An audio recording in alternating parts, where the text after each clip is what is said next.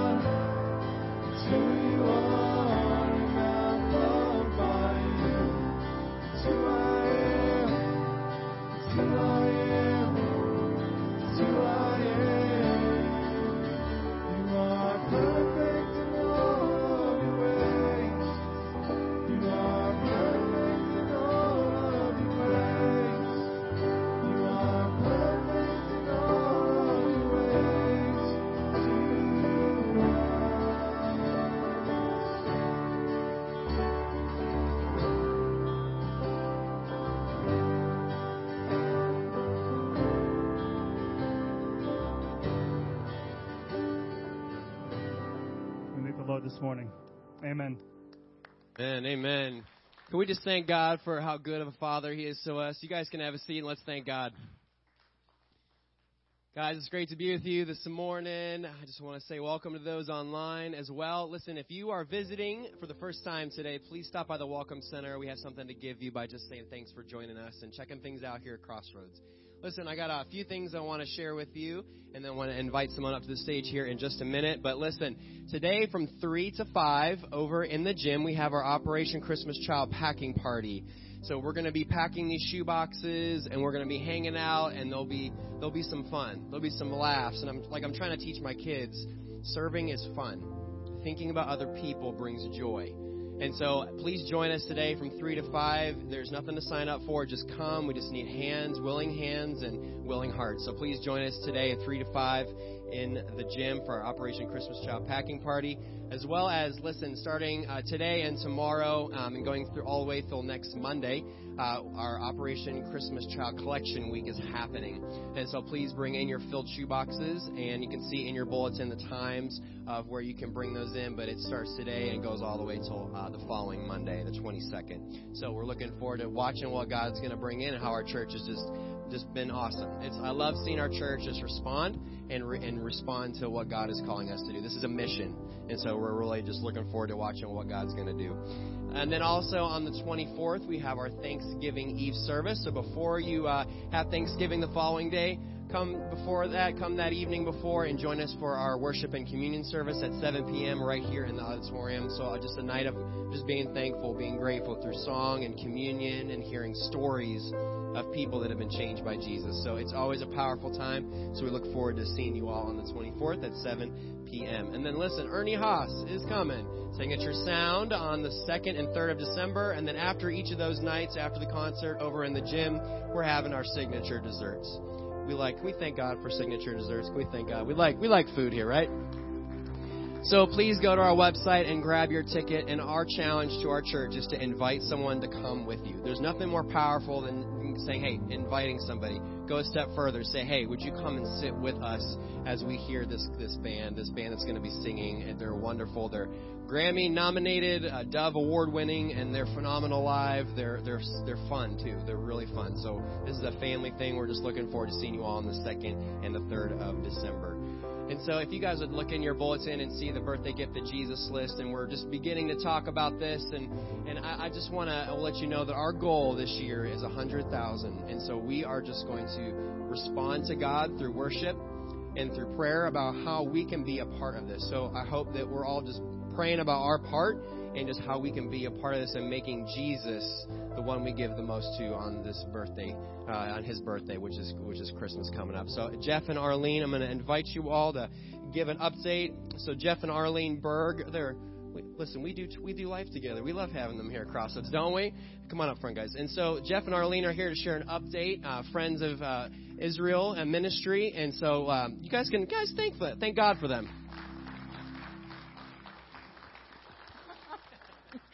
Wonderful to be here, as usual, when we are. A lot of times we're speaking in other churches, we're missionaries, but boy, thank you so much for your love and for your part in the ministry to the beloved Jewish people since 1990. Mm-hmm. Since 1990, we so appreciate your part in it. And uh, God has given us a wonderful ministry. We're in some Jewish facilities where we have Yiddish clubs. If you want to ask us what Yiddish is, come up to us afterwards the table. Uh, we've had Bible studies. We just started a new worship service, believe it or not, in a Jewish facility where there's non-Jewish people, but we're praying Jewish people will come. We have contact with individual Jewish people outside of there. And um, in the past, Jewish people um, have really appreciated what we've been doing, and some have come to the Lord. But thank you so much for your part and um, for all that you are. We love coming here. Yeah, it's so wonderful that uh, Crossroads Ministries is our home church. And for a missionary or a missionary couple, you could say, uh, this church is the base of operations for spiritual warfare. You have to think about that. And uh, this is where we come to get fed. And uh, when we go out into the community, uh, we're the arm of Crossroads Ministries with the heart of Jesus uh, as we do it. And uh, just uh, not long ago, when you people were preparing for that big ministry of trunk or treat, we were in Schenley Park uh, with a, maybe about a couple thousand Jewish people uh, remembering the Tree of Life massacre, you could say. And uh, God providentially brought across our path uh, one of the survivors of that shooting and, uh, and his wife. And we were able to uh, have just a, a wonderful visit with them. It was just for a short window of time. We were able to give them spiritual encouragement and love. And uh, we're praying for a second time where we'll see them again. We know if God ordained it, He will bring them back to pass again. Also, uh, we're so thankful for the ambulance project. It's been a very slow, ongoing thing, but uh, we've had to raise $100,000 for that ambulance, which is just like the goal here. All we have left is 10,600 to go. So we're praying for that end. It, it will be there. And uh, also, please make sure you come to the uh, our table, pick up an Israel My Glory. This particular issue is on Isaiah 53 and its connection with Christmas. It's really, really good. There's other, some other good things there. Pick up a prayer card and also join our prayer letter newsletter list. Uh, we'd love to get more on, to get more people praying.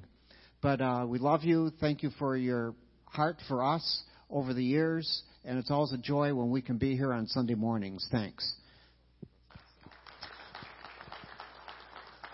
So, so Jeff and Arlene are a part of our birthday gift to Jesus. You can see them at the top of the list as you guys look at that. But again, praying for your your part and how you can make Jesus the one you give the most to this Christmas season. But Jeff and Arlene, we give thanks for you guys. Jeff, would you pray over our offering this morning?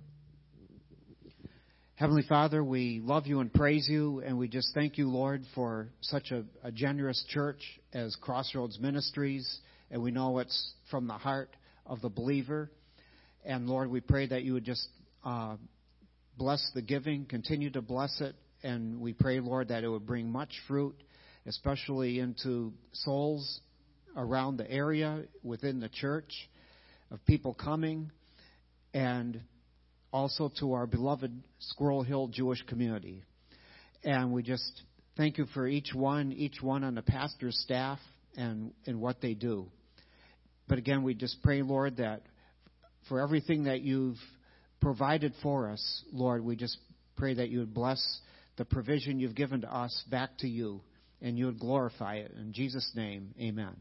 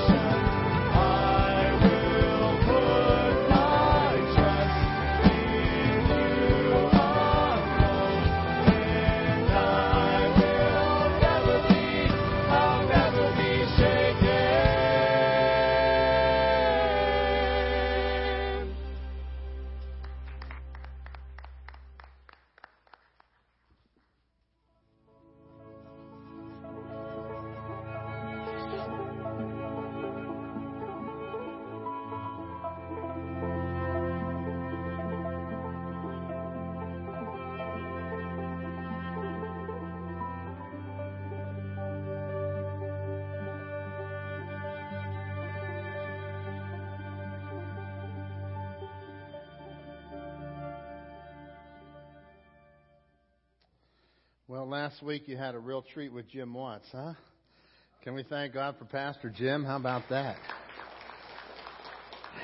Today, uh, Pastor Jim is up in in Newcastle speaking at his son's church at, New, at City Church Newcastle. So me and Josh kind of teamed up on him. I said, "Hey, Josh, I asked your dad to speak, but he didn't say yes yet. So why don't you ask him to speak? Because I knew Josh was going to be away. Josh is actually in the country of Turkey this morning. He had a real missions opportunity, and so that's kind of an exciting thing we'll hear about for sure. but he, he had an opportunity to go away. I said, okay, go ahead and go. You ask your dad, and then I'll tell him he can just preach the same sermon here up at your place next week, right? And so uh, Jim is up there preaching probably the same message. Let's thank God for Pastor Jim. We thank God for him, right?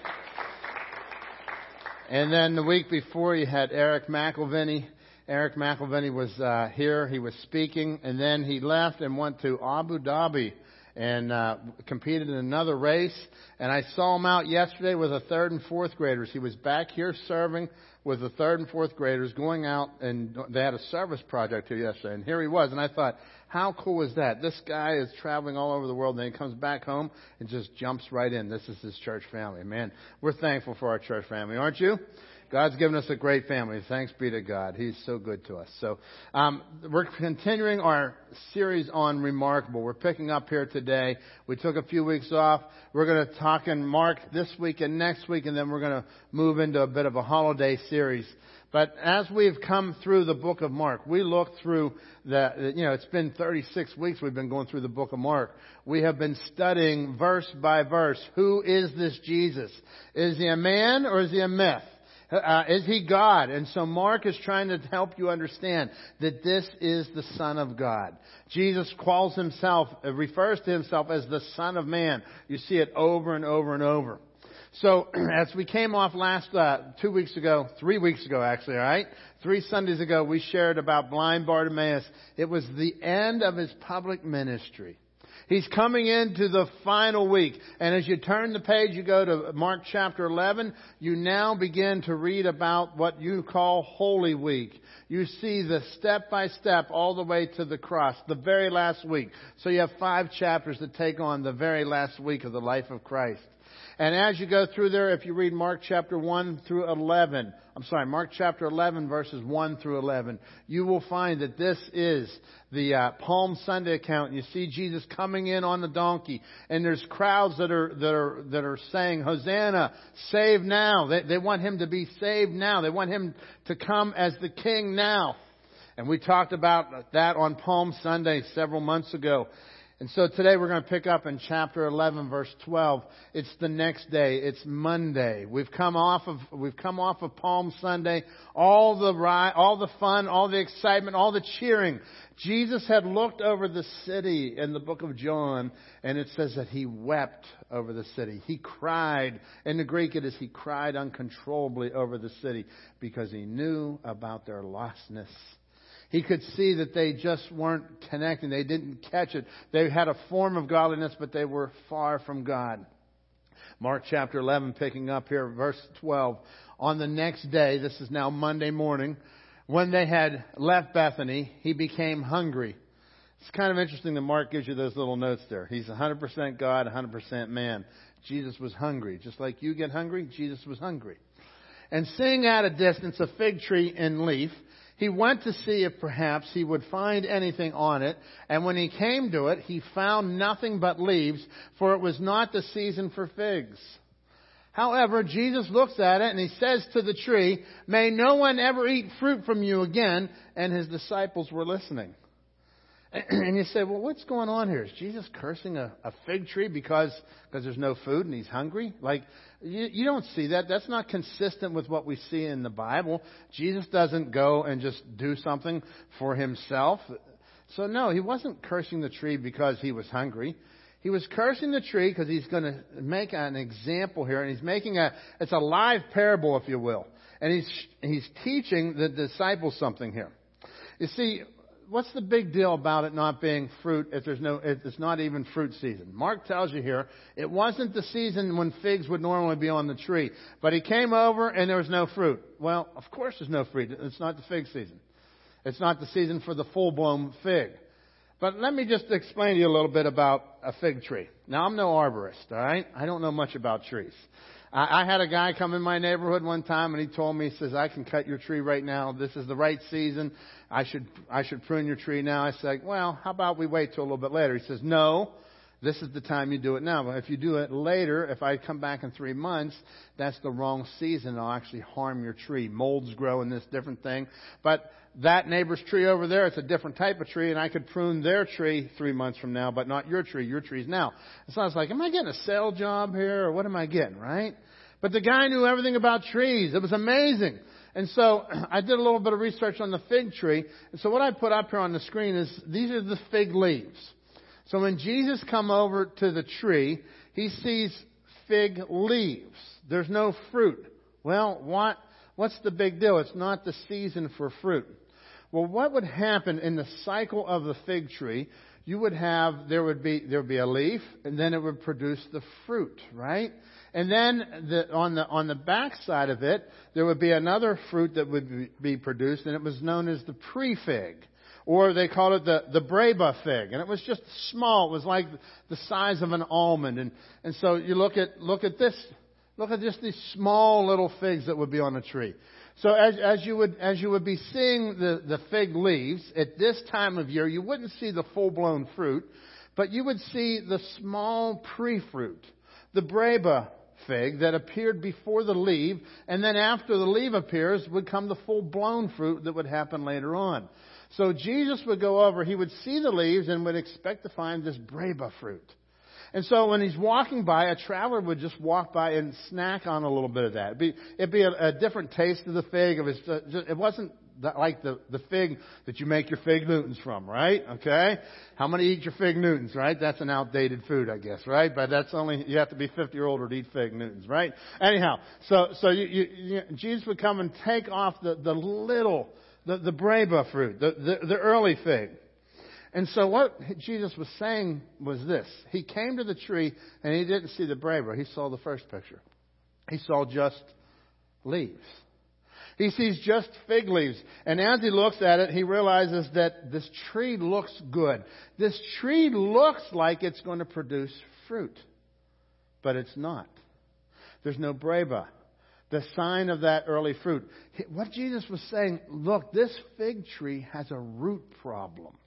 And so when he came along and he, he condemns it, he condemns it because it had the appearance of fruit, but there was a problem at the root that was not going to be able to produce fruit.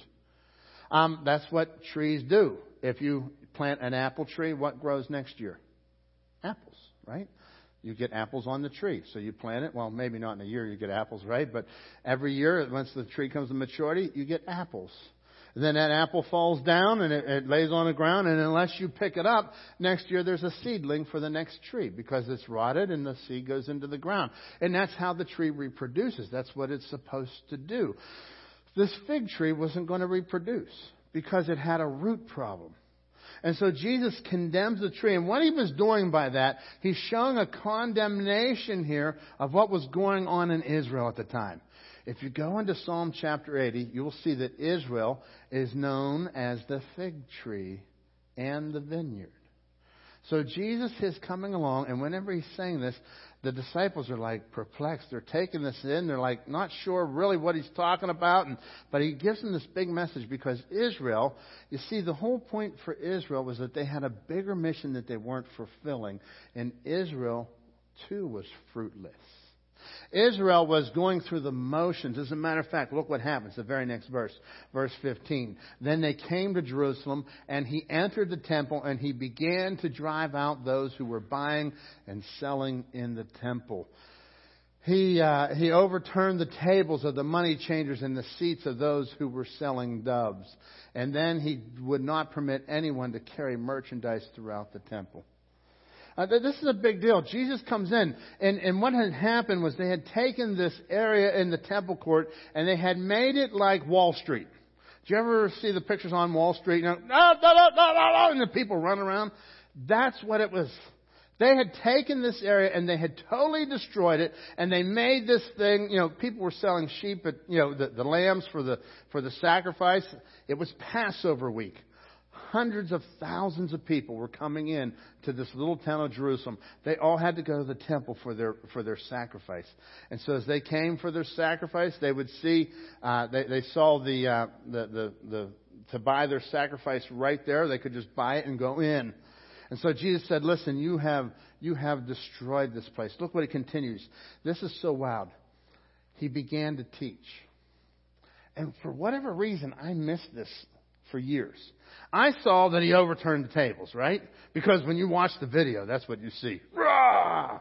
And he's throwing the tables and, uh, and he's chasing everybody around. Get out of here! And that's what you see, right? Well, he did that. Then he pulls up his teaching stool like any good rabbi would. And he began to teach him. He says, Is it not written? And what's he do? He quotes from Isaiah. He says, Is it not written, My house shall be called a house of prayer for all the nations? But you have made it a robber's den. You see, what was the problem here was that they had fruit. They were coming out, they, they didn't have fruit. They had leaves. They had the appearance of fruit, but no fruit. They were coming into worship, and as they were coming into worship, they would make all this, uh, all this, and we're to, yeah, we'll leave that verse there. They would come in and they began to teach, Jesus teaching, my house shall be a house of prayer for all the nations. And you're like, well, what's the big deal? They were, they were coming in and they were buying their sacrifice, and then they would go back. Well, let me explain to you a little bit of the temple layout. There were certain areas of the temple that you could go and certain areas that you couldn't go. One of the, the, the, the, the biggest area that you know that, have, that you've heard about is the holiest, Holy of Holies. It's a small area in the, in the very back of the temple. This is where the priest would come and make his sacrifice for the country. It was on the Day of Atonement. He would go behind the curtain into the Holy of Holies and he would meet with God. It was, this is where you hear about, hear about them uh, having bells on his robe. Remember, they put bells on his robe so that they would know if he's still alive back there. It was the holiest of holies. Nobody could go back there but the high priest. And so the high priest goes back there and he, and he's able to, to make the atonement for the sin. And he goes through and he takes the, the, the lamb sacrifice. But all the people were to come in and make their sacrifice. And so they could go into different parts of the temple. There was a, a court known as the court of men. That's where the men, the Jewish men could hang out. That's where the Jewish men could worship. There was the court of women. That's where the Jewish women could worship. And then there was another court. And this was the outer court. This is the, known as the court of the Gentiles or the court of the nations. And Jesus said, Listen, you have made this. And so what they did was they took the area that was supposed to be a place of prayer for all the people that were non Jewish to come in and find God. And they turned it into a place of Wall Street buying and selling. They turned it in and said, we are going to do it our way. We're going to make it our way. And Jesus comes in and he overturns the tables. And by the way, doesn't Jesus have a way of doing that? Overturning your table when you think this is the thing you ought to be doing? Like those people were going through the motions, and so Jesus every now and then has to come into your life and he has to overturn a table or two, doesn't he? Because you just got so comfortable and you said, well, listen, these people were going through the motions. They had missed it. They, they, they took this place that was supposed to be for the people on the outside, the, all the other nations. When, when God came to Abraham and said, I'm going to make your name great and I will make you a nation, the father of all, right? And he goes through all this, the, uh, this, the father of this whole nation. He's, he does this and as he does it, he says, listen, so that the whole world may know. The mission was never just for Israel to be this isolated us and no more. It was to be God would work through Israel and the whole world would know about God. The whole world would glorify God because through Israel God would come. Well, he did. He came in the person of Jesus.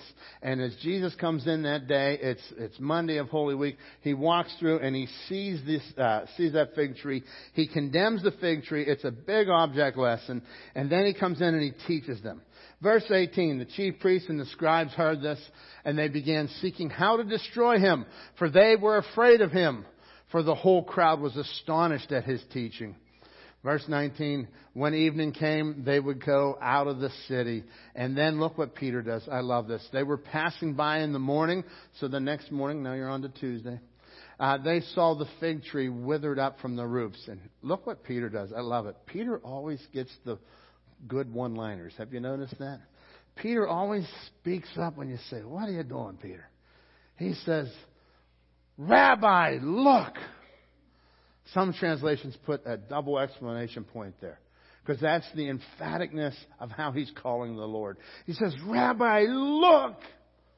The fig tree which you cursed has withered, and it was all withered up from the roots up. And Jesus made his object lesson. He shows them, and they're kind of blown away by this whole deal. You know, when Jesus says that something is blessed, you ought to take note of it And when he says that something is cursed, you ought to take note of that. And um, and what's happening here is Jesus is saying the nation of Israel is going to lose their privilege. They had a privilege that the whole world may know. Well, Jesus still came through and kept his promise, didn't he? He kept his promise, and thanks be to God for uh, our missionaries that are still telling the people of, of Israel, the Jewish people, the descendants of Abraham, about the good news of Jesus. But I'm also thankful that, uh, that, that, God says, listen, I, I want you to produce fruit. You see, as you look at this, the nation of Israel, they were, they, the deal was they were going through the motions. They went to church. They knew how to sing the songs. They knew how to do all the ritual. They knew how to get the spotless lamb and how to choose it. And they followed everything to the letter of the law, but their heart was far from God. And so this is what God was saying.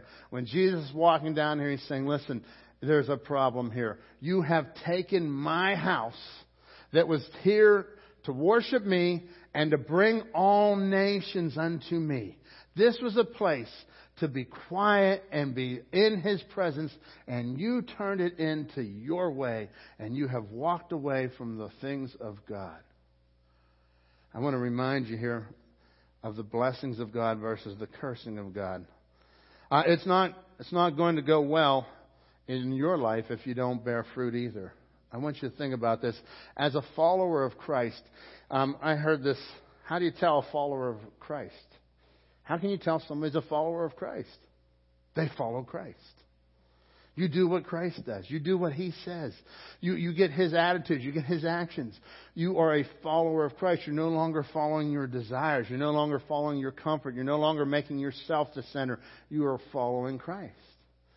As a matter of fact, when John the Baptist was on the scene before, before Jesus came, and started his public ministry. John the Baptist is baptizing. And all these people were coming, and they were good religious people, were coming to get baptized. And look what he does here. Look at this over in Luke chapter 3. John, so he began saying to the crowds who were going to be baptized by him, You brood of vipers, who warned you to flee from the wrath to come? Verse 8. Therefore, bear fruits in keeping with repentance, and do not begin to say to yourselves, We have Abraham for our father.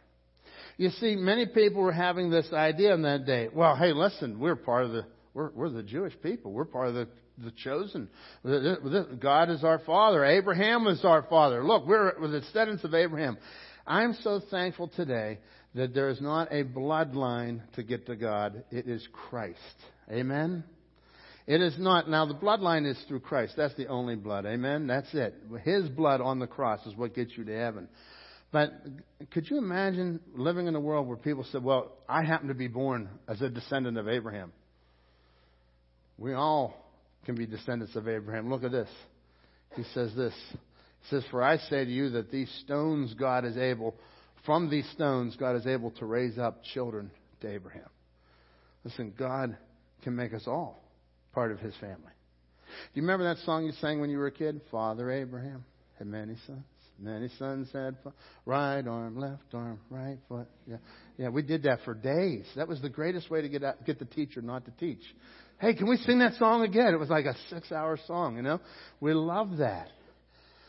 God says, listen, you don't have to be a part of the line. You don't have to be a Jew to come to Christ, to come to God. But he does talk here. John talks about repentance. He says, Listen, I want you to catch us because repentance is a big part of this. So you've got to turn, even though you do the religious things really well, you've got to turn to God. Look what he tells them. Indeed, the axe is already laid at the root of the trees. So every tree that does not bear good fruit is cut down and thrown into the fire. See, God has an issue. I created you to bear fruit. You're not bearing fruit. He condemns the fig tree. His biggest condemnation was of not bearing fruit. That's what the problem with the Pharisees was. The Pharisees had outward, they had leaves. They looked really good but their heart was far from God. There was no fruit.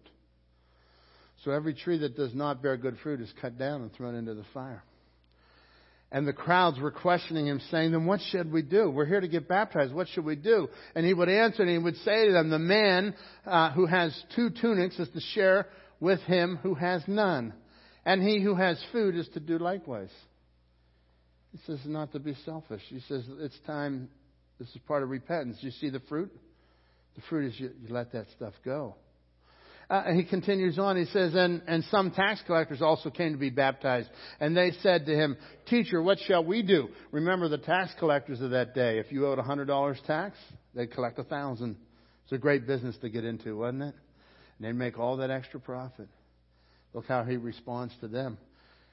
Collect no more than what you have been ordered to. You see, there was a change. If you're going to follow God, the next step is the change. It's not to change and then follow God. It's follow God and then change. He says your life will show this repentance. See, if you have good roots, God will grow this through you. And that's what he says. I want you to have a root check.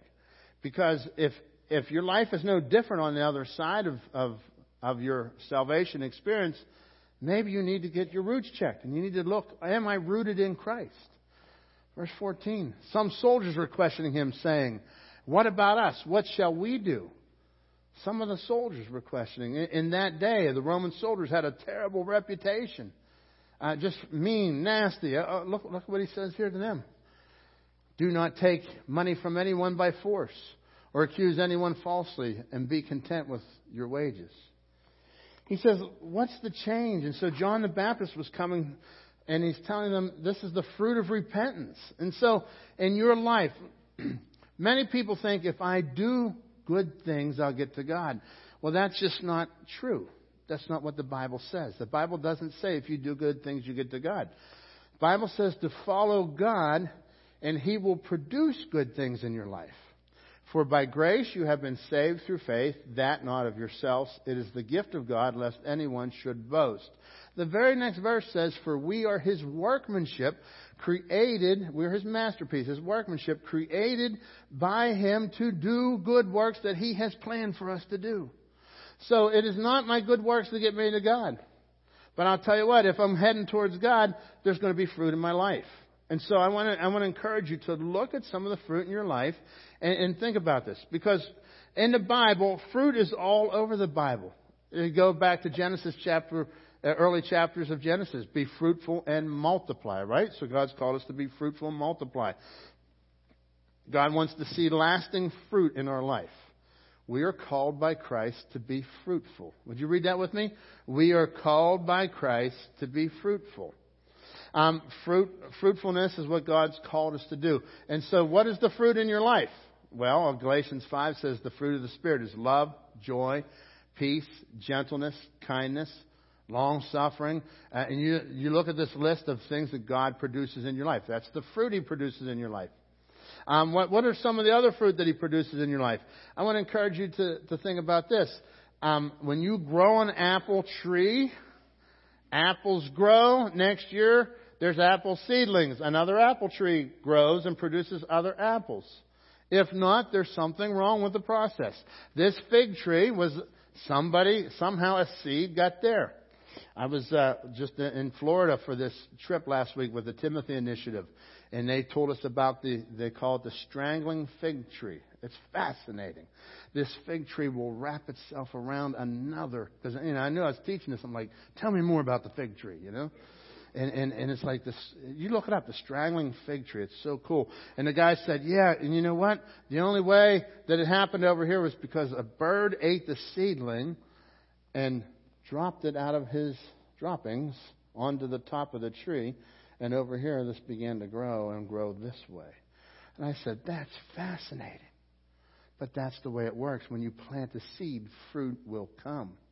And so if the seed of God has been planted in your life, you ought to start looking for fruit. And some of that fruit, not only is it your attitude, not only is it your actions, but it will be other believers.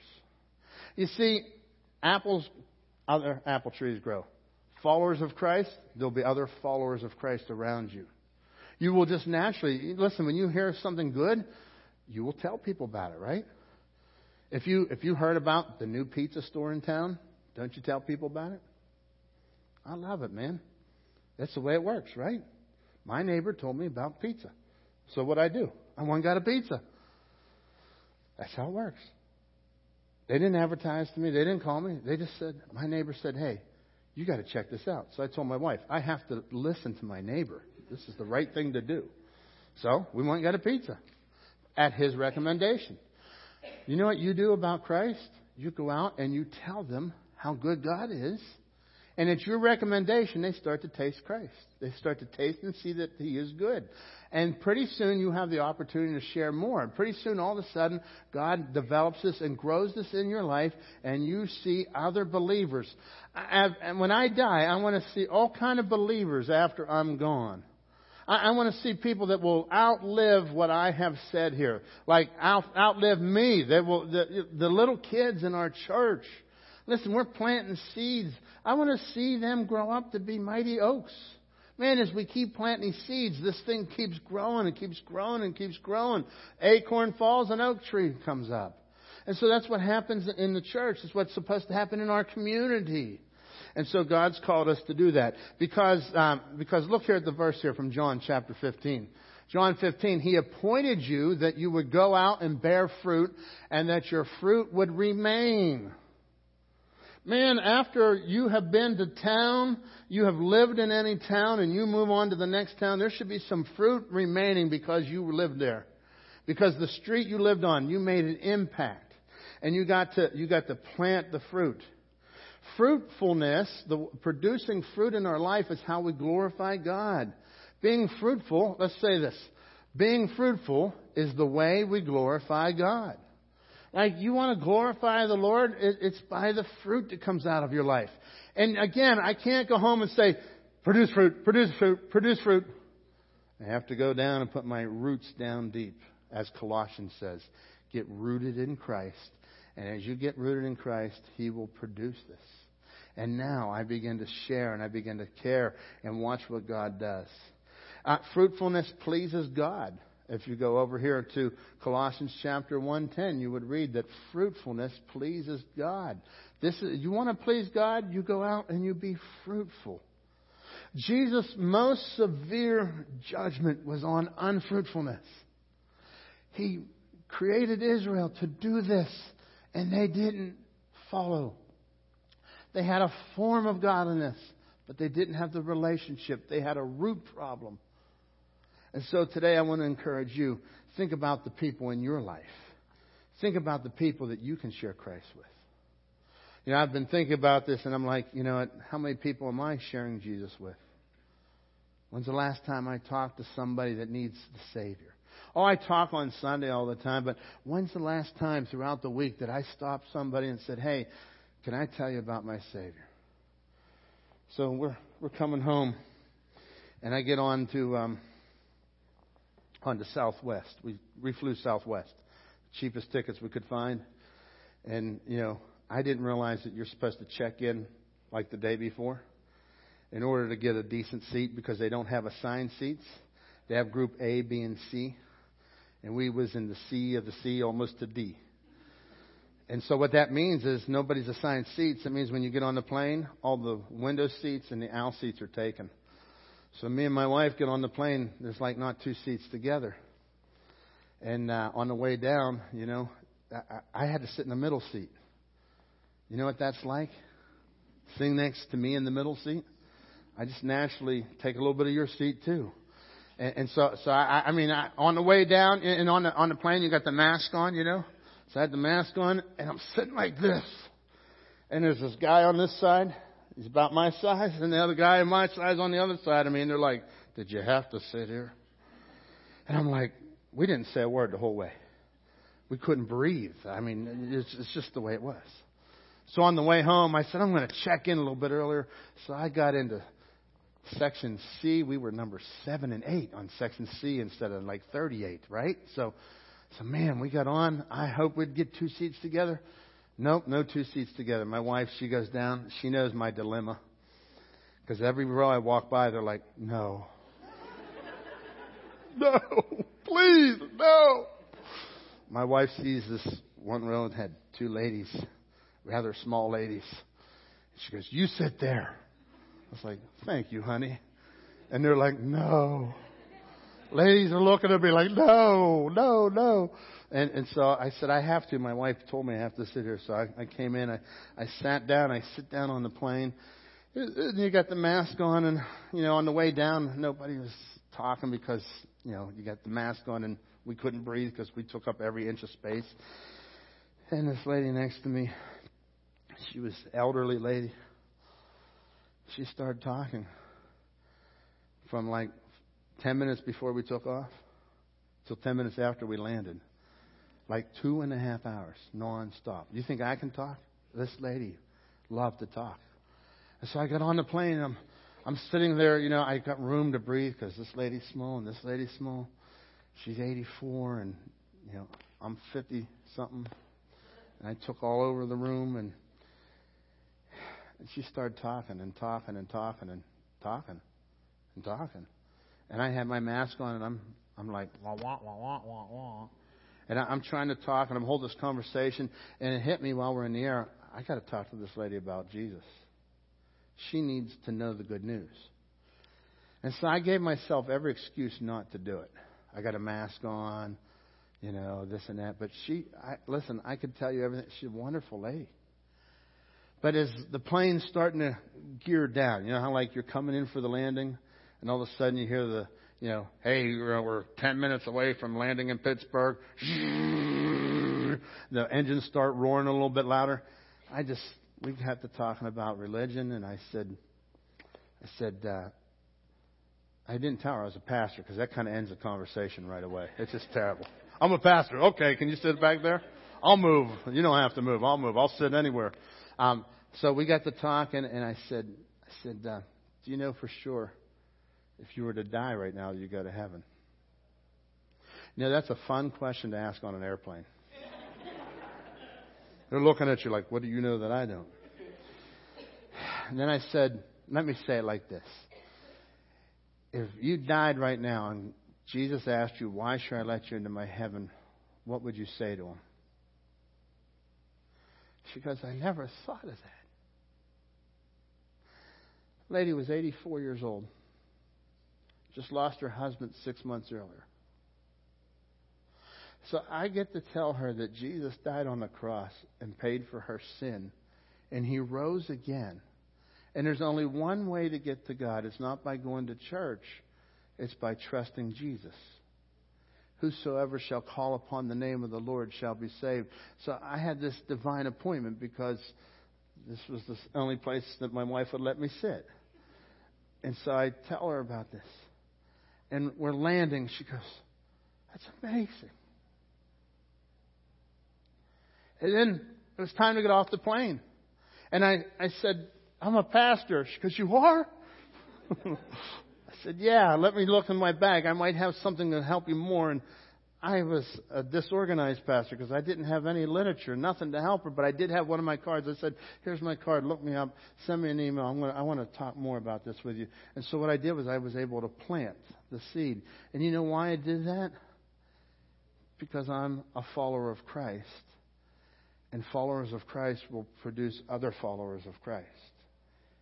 It it wasn't like pulling teeth. It was like, God you're screaming at me. I got to do that. I got to tell her about you. And, and, and when I did, it wasn't condemning. It was wonderful. It was like Jesus is the greatest message. And, and we had this great talk. And, you know, I'm praying for her. She's a wonderful lady, but she needs the good news of Jesus. And so, so she lives on the other side of Pittsburgh. And, and, and, and listen, that's what God will do with you. You have many more of those opportunities than I do, probably. Many of you travel more than I do. Many of you are out in the community more than I am. You have people that you can tell. And you know what? It's just natural. It comes out of us. Hey, you know, it's like my neighbor told me, you want a good pizza, you go down here.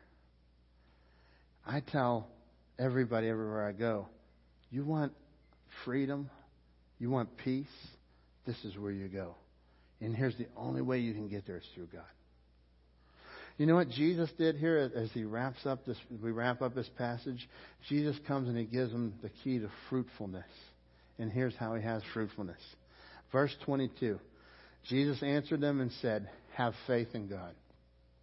Have faith in God, verse 22. And then he continues. He says, Truly, verse 23, truly I say to you, whoever says to this mountain, be taken up and cast into the sea, and does not doubt in his heart, but believes that what he says is going to happen, it will be granted to him. He starts to talk about prayer. He says, listen, this, this is what you get to do. And verse 24, he continues, he says, Therefore I say to you, all things for which you pray and ask, believe that you have received them, and they will be granted to you. So he says, listen, you've got this lifeline to God. And so you're out there, you want to, you want to be fruitful. Here's where the fruit comes from. It comes from having faith in God. It comes from being connected to God. It comes from actually praying and meeting with Him and having a relationship with Him. Verse 25, whenever you stand praying, forgive if you have anything against anyone, so that your Father, forgive so that your Father in heaven will also forgive you your transgressions. He takes it a step further. He says, For if you do not forgive, neither will your Father who is in heaven forgive you of your transgressions. You know, one of the fruits of a, a follower of Christ is I can forgive because I'm forgiven.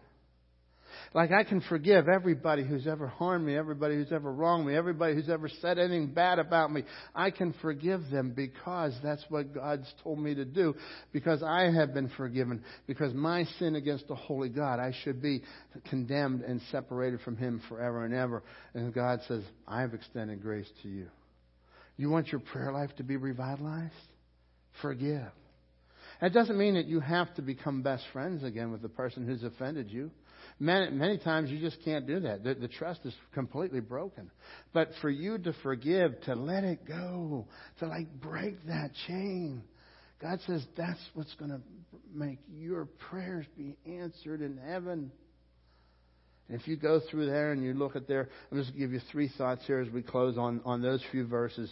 Have faith in God means this to pray without doubting God's power and goodness. Would you read that with me? Pray without doubting God's power and goodness. You see, there's bad things happening in your life all the time. You've got to always believe that God is good and that He is powerful. It doesn't mean that God will answer the way we want Him to answer. Many times the answer is not the way we want it to be answered. But He will hear us, He will listen to us. And so when you pray, I don't doubt the goodness of God. Man, you cannot doubt the goodness of God. Life is bad. We live in a broken and fallen world. There are so many things that we deal with health crisis, financial crisis, emotional crisis. Pray without doubting God's power and His goodness. Secondly, pray with an acceptance that God's power can accomplish what you ask. He is able, the scripture says. He is able. And I love how Jesus says, hey, if you tell that mountain to move from here to there, it'll be moved.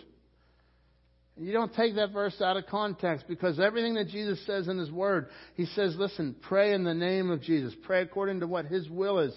So listen, if we're asking for your friend to come to Christ, there's mountains in their life that are stopping them from viewing Christ. Lord, move that mountain for them.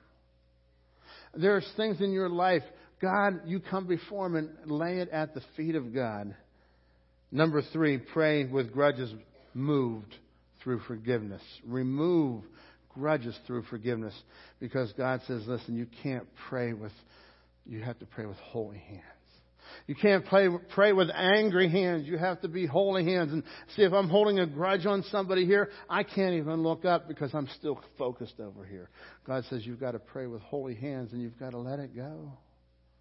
And look up to the Father. That's how we become fruitful. Let's close in prayer. With our heads bowed and eyes closed today, I want, I want to take you to the cross. This was on Monday. Jesus is having this discussion. It's on Monday. Friday, he would be on the cross. He died for you. He paid the price for your sin. He came back to life again for you. He saved you unto himself to do the things that he's called you to do. There's fruit in your life he wants to produce. But maybe this morning you have a root problem. You know, you can try and look good and have all the leaves, but the fruit comes from God. Father God, I pray you'll be with each person as they respond to you right now, Lord. God, let your word dwell in us richly. Lord, I pray, my prayer for our church family, Lord, is that we will be rooted in Christ. Oh, not just in knowledge, but that we will be transformed. Father, many of us have knowledge for years on end. Lord, we need your transformation today. Lord, help each one of us as we respond to you. And Lord, help each person as we leave this place, as they make decisions in their life. God, I, I know that you're the one who produces fruit. So, God, as we look to produce fruit in our life, we, we want to keep coming back to you and let our roots dig down deep in you. So, Father, that's my prayer for our church. Take us to the next level. Grow us, Lord, and transform us by the power of your might. In your name we pray.